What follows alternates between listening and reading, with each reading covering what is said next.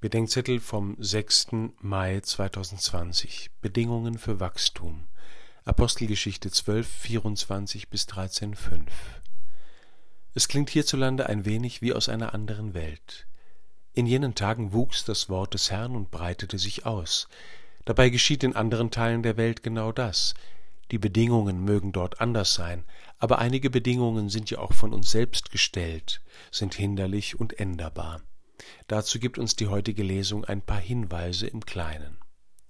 Es gibt in Antiochia Propheten und Lehrer. Darunter sollten wir uns weder festgeschriebene Rollen noch Verkündigungsgiganten vorstellen, sondern einfach sehr verschiedene Leute, die von Gott etwas erkennen, zu sagen haben und vermitteln können. Die gibt es, auch unter uns. Die sind aber nur wirksam unter Leuten, die die geistlichen Gaben anderer wertschätzen und sich etwas sagen lassen und sich dabei beschenkt und nicht minderwertig wissen. In Antiochia hört die Gemeinde auf den Heiligen Geist. Wie genau der vernommen wird, bleibt offen, aber ihn zu vernehmen gehört zu den wertzuschätzenden Gaben.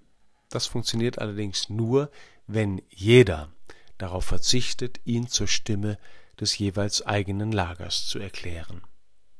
Die Gemeinde fastet und betet. Sie betet mit dem Leib. Sie nimmt sich zurück, um Gott Raum und Stimme zu geben. Sie glaubt, dass Gott vor allem auch in der heiligen Liturgie spricht und wirkt und sich seine Leute formt. Einige werden ausgesondert mit dem Auftrag zu verkündigen, Gemeinden zu gründen und zu leiten. Aussonderung und Sendung ist nicht Diskriminierung der Nicht-Gesendeten, sondern Dienst am Wort Gottes und den anderen, der alles kosten darf. Sie ist Antwort auf die Gabe Gottes und Mitwirkung aller mit dem Heiligen Geist.